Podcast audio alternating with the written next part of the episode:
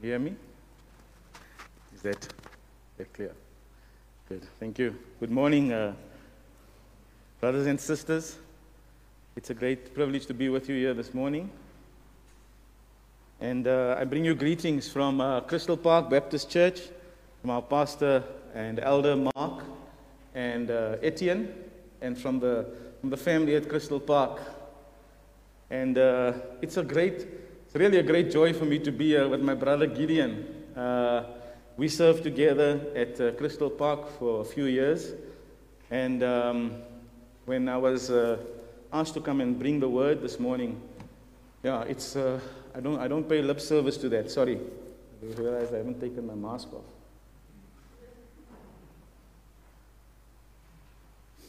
Um, yeah, I don't pay lip service to that because uh, I said to Gideon, you know, this opportunity has once again cast me into the scriptures and caused me once again to look with new, refreshed eyes at the gospel, you know, uh, and I, I, thank God for that privilege. Let me tell you, the fact that we have His abiding word.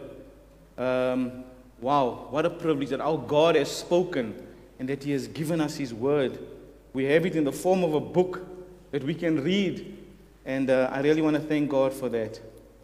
Uh, this morning, uh, our reading is from the uh, first letter to Timothy. And if you would turn there, 1 Timothy chapter 1. 1 Timothy chapter 1, and we will be reading from verse 12. From verse 12 to verse 17. 1 Timothy chapter 1, from verse 12 to verse 17. And if you have found your place, could I ask you to stand for the reading of God's word, please? Here know, this is what Holy Scripture says. I thank Him who has given me strength, Christ Jesus our Lord, because He judged me faithful, appointing me to His service. Though formerly I was a blasphemer, persecutor, and insolent opponent, but I received mercy because I acted ignorantly in unbelief. And the grace of our Lord overflowed for me with faith and love that are in Christ Jesus. The saying is trustworthy and deserving of full acceptance that Christ Jesus came into the world to save sinners, of whom I am the foremost. But I received mercy for this reason that in me, as the foremost, Jesus Christ might display his perfect patience as an example to those who were to believe in him for eternal life. To the King of the ages, immortal, invisible, the only God, be honor and glory forever and ever. Amen. Thank you. You can be seated.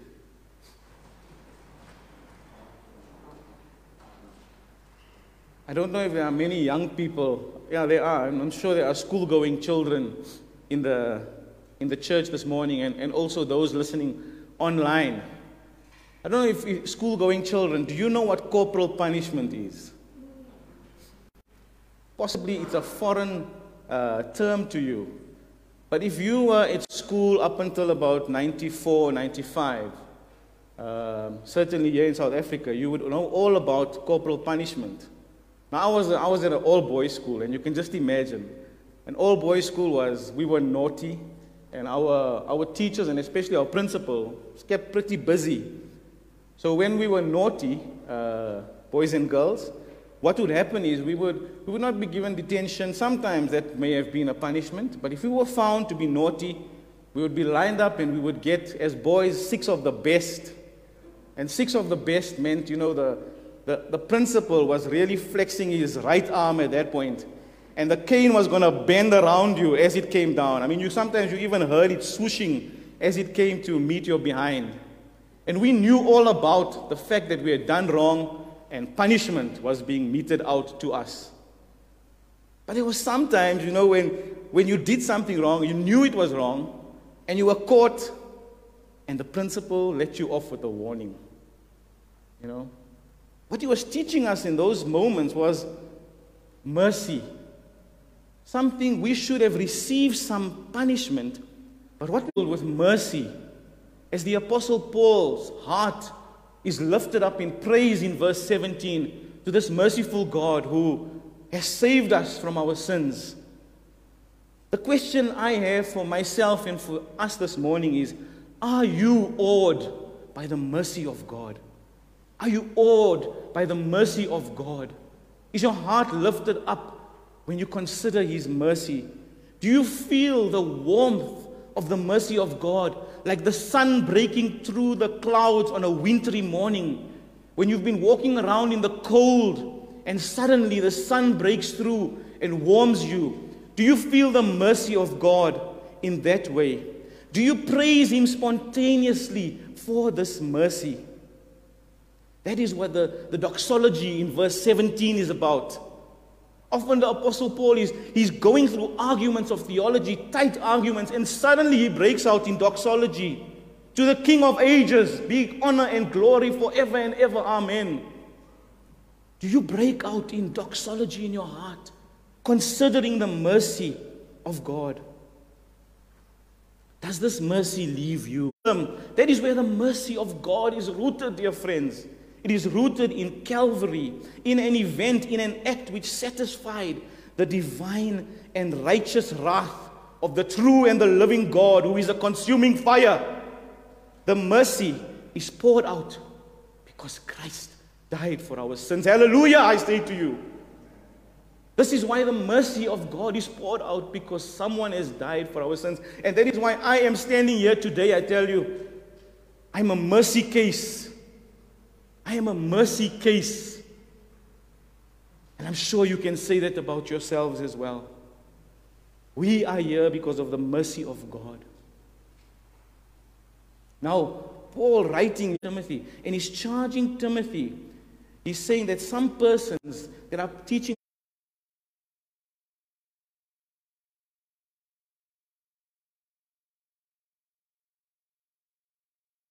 it was the, about the law and the role of the law in salvation. There's a summary statement of the gospel.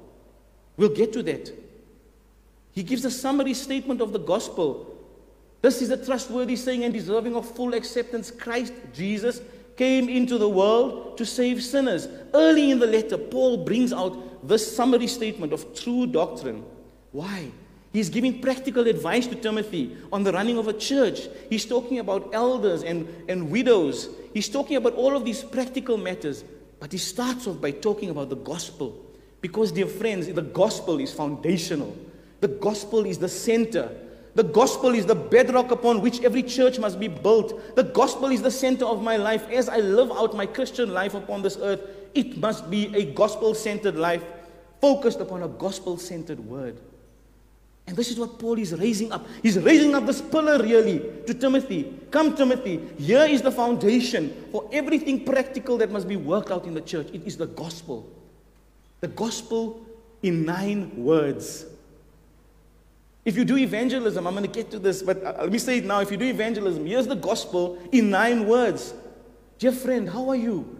My name is Craig. I'm from Crystal Park Baptist Church. I want to tell you about Jesus. Do you know who he is? Yes, I know who he is. Let me tell you the truth about him. He, Christ Jesus, he came into the world to save sinners. Here's the gospel in summary nine words. But oh, what these words mean.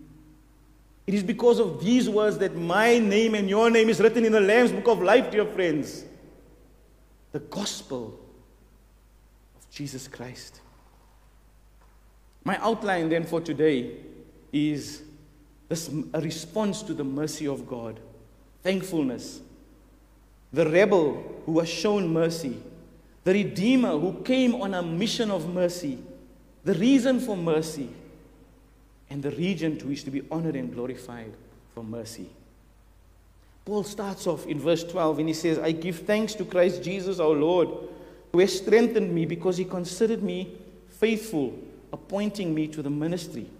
He was appointed, placed in the service of God. That is what, what God did. Think about this. What is the service that he was placed in? It was the taking the gospel to the Gentiles. This message, which is the power of God, was entrusted to Paul, was an enemy, an enemy of God, an enemy of the cross. but he was freely appointed to serve by God. Would you entrust a message of vital importance or a task of monumental significance? Would you entrust that to a former enemy? I say no, I would not. Because this is who Paul was. He was an enemy of the cross. And God has, has entrusted him with, with this service to take this, this wonderful message to the Gentiles. But he has not left him to his own devices. Paul says, He has strengthened me. He has strengthened him. He has, he has enabled him. This is grace. And Paul's response is thankfulness. I thank God who has strengthened me and appointed me to this service. You know, as believers, we are called out of the world into God's family to serve. And guess what? He strengthens us, dear friends. He strengthens us. Us who sometimes we faint at the consideration of serving God. No, He is the one who strengthens us, working in us to will and to do according to His good pleasure, using us in His kingdom, the kingdom of light. And we can use the, the, the, the talents that He has given to us. But here, Paul is thankful. And not only is his thankfulness fueled by the strength that he received from the Lord for the ministry he was appointed to, but in light of who Paul was, this act of God was an exclamation mark of mercy. This act of God was an exclamation mark of mercy for Paul. He is the rebel who was shown mercy. He who was appointed, he says about himself, he was a blasphemer a persecutor, an insolent opponent.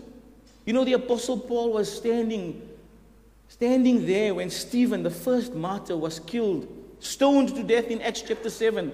The Bible says Paul held the garments of those who were stoning Stephen. Stephen, the first martyr of the church of Christ. Paul was a persecutor of the church.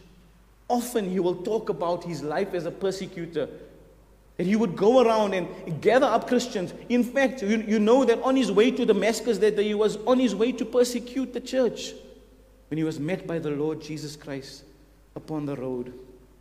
But look at the word he uses in verse 13. Though formerly I was a blasphemer, persecutor, and insolent opponent. Formerly, he says, beforehand, in other words, beforehand, it's an adverb. This, this word formerly, It's modifying the verb was. In other words, the verb was is what, is what characterized Paul in the past. Formerly, this is what I was a blasphemer, a persecutor, an arrogant man. But now, since the grace of God has come, no more. No more am I that. John Newton, the writer of the, of the, of the hymn Amazing Grace, he would understand, this, would res, this resonated with him. You know, John Newton was a captain of a, of, of a slave ship, of a number of slave ships actually. And John Newton, in his slave ships, would take slaves from the west coast of Africa across the Atlantic Ocean to the Caribbean, to Jamaica, and to those countries to be sold off as slaves in North America. 20,000 slaves he carried in his ships across the Atlantic Ocean. When he was converted, he wrote later saying that there were times when he could still remember, he could still hear the cries of the slaves dying in the hull of his ship, bound in shackles. But listen to what he says after he came and experienced the amazing grace of God. These words are attributed to him. He says, I am not what I ought to be. I am not what I want to be. I am not what I hope to be in another world. But still, I am not what I once used to be. And by the grace of God, I am what I am. Do you see what he is saying, dear friends? Formerly I was, but now that grace has come, no longer. If you are a believer, there must be a formerly in your life. There must be a formerly in your life. You must have been transformed by the power of the gospel. This gospel that saves, which is the dunamis power of God. Romans 1, verse 16. We are transformed by the gospel power, dear friends. I tell you, there was a formula in my life. There was certainly a formula in my life. But God, being rich in mercy, when I was lost in my sins, He came and rescued me. Amen.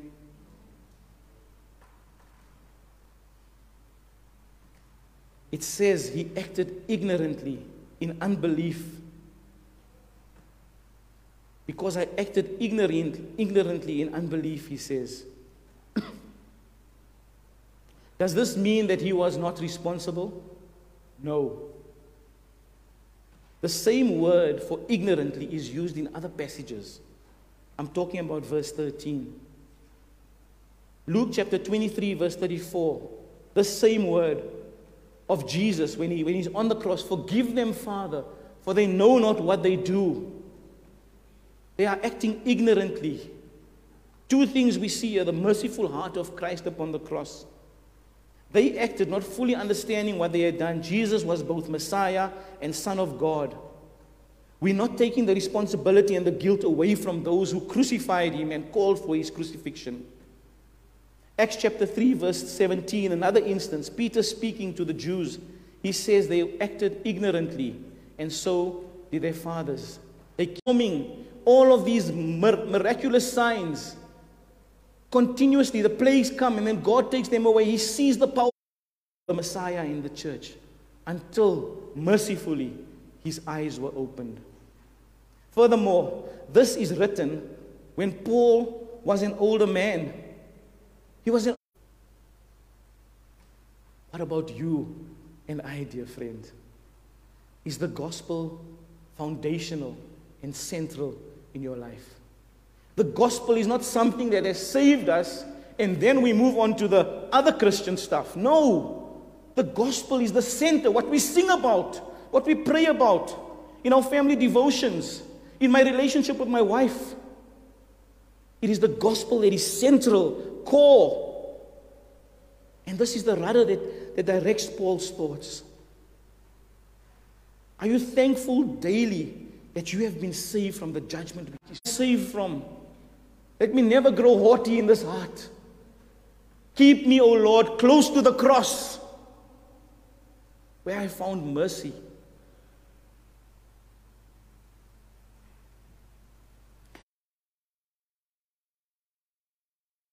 God's justice could have been served for Paul. He could have got what he deserved.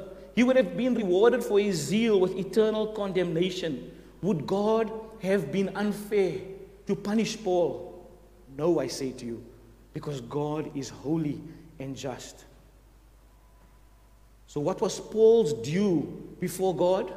What just enough grace? His grace overflowed for me, he says.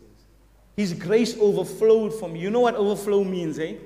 You know when you when you pour coke into a cup and there's ice cubes there, what happens? The the coke just overflows. It doesn't stay within the cup. It brims over. This is what Paul is saying. His grace overflowed for me.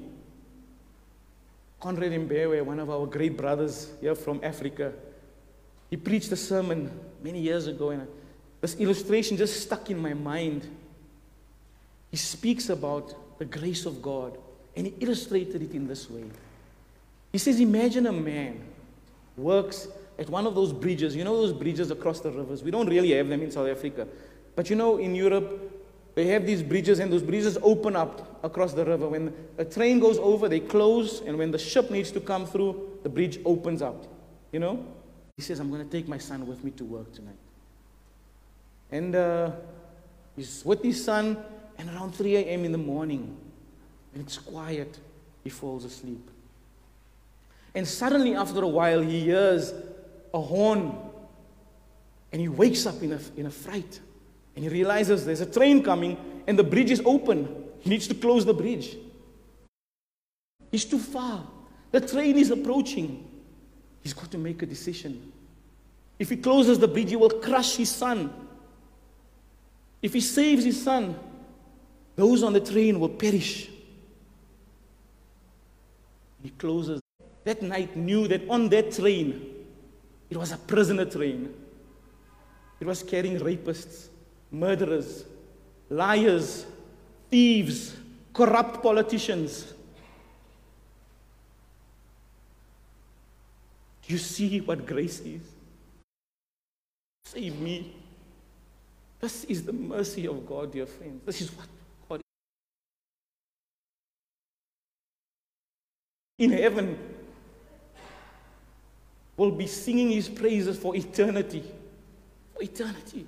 We will have the opportunity to sing his praises, to adore him forever and ever.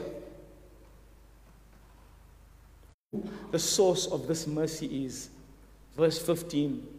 This saying is trustworthy and deserving of full acceptance. Christ Jesus came into the world to save sinners. How is this possible? How is grace for the sinner possible? The gospel and here follows the summary, like I said, in nine words Christ Jesus came into the world to save sinners. The essential ingredient for the gospel, Christ coming into the world. Look at it. Promise to pass over. Here we have it in these nine words. Promise. He was promised. And he came. The Passover lamb. Christ, our paschal lamb, Paul would put it. From cradle to Calvary. It's in these nine words. Christ Jesus came into the world to save sinners from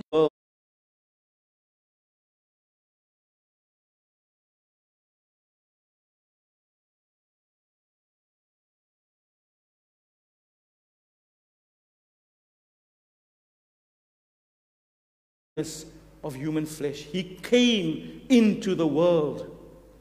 John says to us, the Word, the eternal Logos, who existed with God from the beginning and has always existed, that eternal Logos became flesh and dwelt amongst us. And we have seen His to justify, to gather, to call, to bring those called before the foundations of the world into the family of God. He came, in other words, to save. Double exclamation mark, I say to you. Not to enrich, not to give us a permanent health and vitality, not merely to give us wisdom and teaching, not merely to heal. No, He came to save. Because as I drive to that church in the morning, I can normally listen to a sermon. And normally I listen to a sermon related to the text that I'm preaching. But this morning I listened to something. This man is, his name is Edward Donnelly. And he preached four sermons on hell. And I listened to this sermon this morning because I wanted to be reminded what I have been saved from. He puts it this way three points. We have been saved from absolute poverty, absolute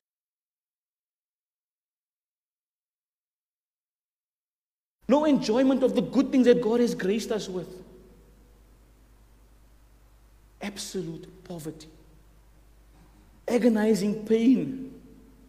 Jesus in the New Testament speaks most an agonizing eternal pain, but also the pain of conscience, where the worm does not die.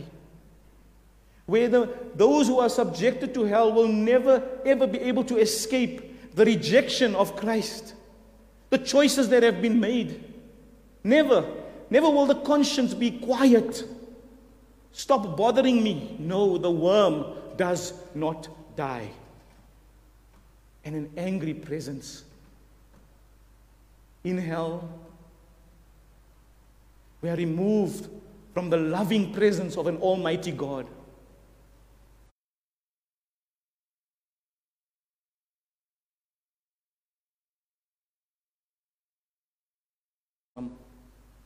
If you are here this morning and you have not placed your faith upon Christ, if your feet are not firmly planted upon the rock, I cry to you even this morning turn to Him. Come to Jesus. He's a wonderful Savior, I say to you. He's the Good Shepherd. He's the only way, the truth, and the life. He is the door. Come unto Him. But I say to you, dear friends, he will come back again. And when he comes back again, he will not come as a baby in a manger. He comes upon a white horse, Revelation about this, friends. What is on your mind? What was on your mind this last week? I tell you what was on mine my family, their welfare, school fees, electricity bills, the state of crime.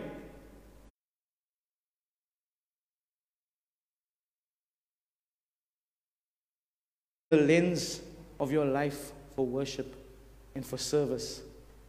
And for Paul, this is the reason for praise, as we will see in verse 17.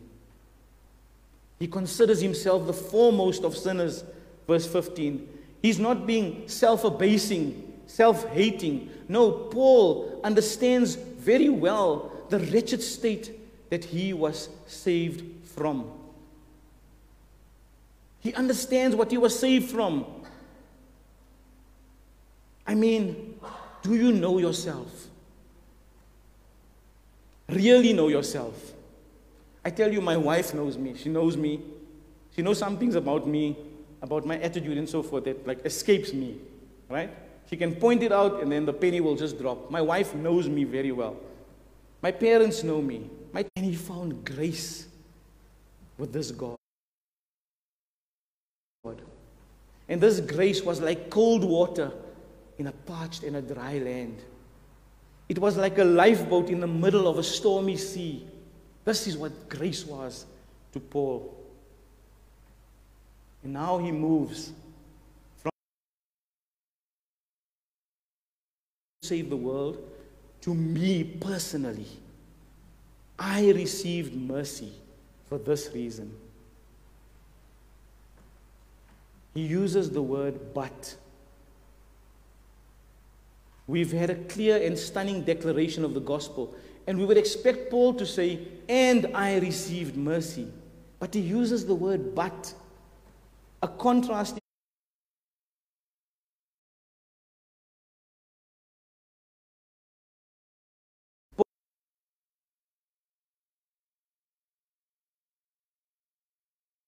The Psalms, I look through the Psalms and I look for this word mercy. And in all cases except one, mercy in the Psalms are in a context of someone in distress crying out to God for mercy. I have enemies around me. Lord, have mercy upon me. But what Paul is saying is that when I did not even want mercy, when I did not even know I needed mercy, he showed me mercy. In the case of Paul and you and I in salvation, while we were still dead in our trespasses and sins in which we once walked, following the course of the setting out the desires of the body and the mind, and were by nature children of wrath, like the rest.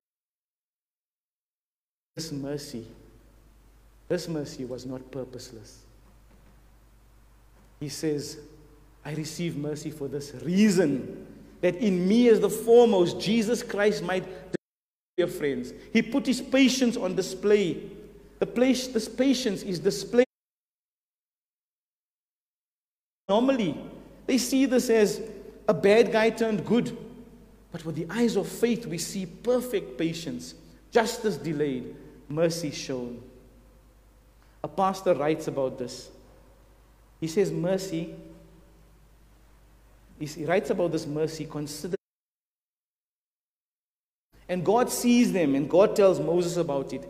And he says to him, This is the last. What Moses, what, what happens? God, and the, the Bible says, and the Lord relented from the disaster that he had spoken of bringing on his people. God decided not to bring justice against the nation right now. God could have put every one of them to death, but he delayed justice forever and ever.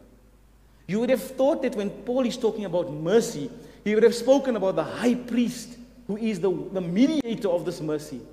He would have spoken about the priest or the sacrifice, the lamb. No, he goes to the king. Why? Because, friends, it is the king who shows mercy. You see, we are going to stand before that king one day. And when we stand before him, that mercy will flow like sweet water in a dry desert.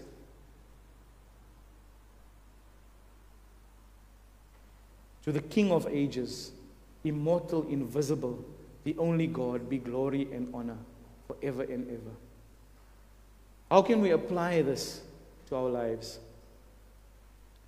Unbeliever, if, they, if you are here this morning, or, or either you will die and face the judgment, or you will see him come back again, not as a baby, not as a lamb, but as the king to judge the living and the dead.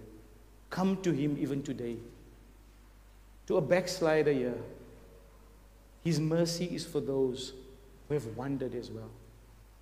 If you have wandered from the God who loves you, know that his mercy is new every morning. Return to the God who loves you. Do not believe that you have wandered too far from his grace. To the believer here this morning, I want to say to you, marvel. Marvel at this grace and mercy. Humble yourself before him. Worship him. Tell others about him. Obey him. Serve him. I want to close off this morning by reading to you a, a hymn which is which is really it, it, it, it encapsulates everything that Paul has said. His mercy is more. What patience would wait as we constantly roam. What Father so tenderly is calling us home. He welcomes. Let us pray together. Oh Lord, we thank you this morning for your mercy. We thank you, Lord, that we stand before a merciful and gracious God. I thank you, Lord, that you have shown mercy to us. And I pray, Lord, that you would be patient and kind with those who do not believe. That your word, O oh Lord, would go out into this world, even here into Florida, into this community. That you would use your believers in this church, O oh Lord, to take this wonderful message into this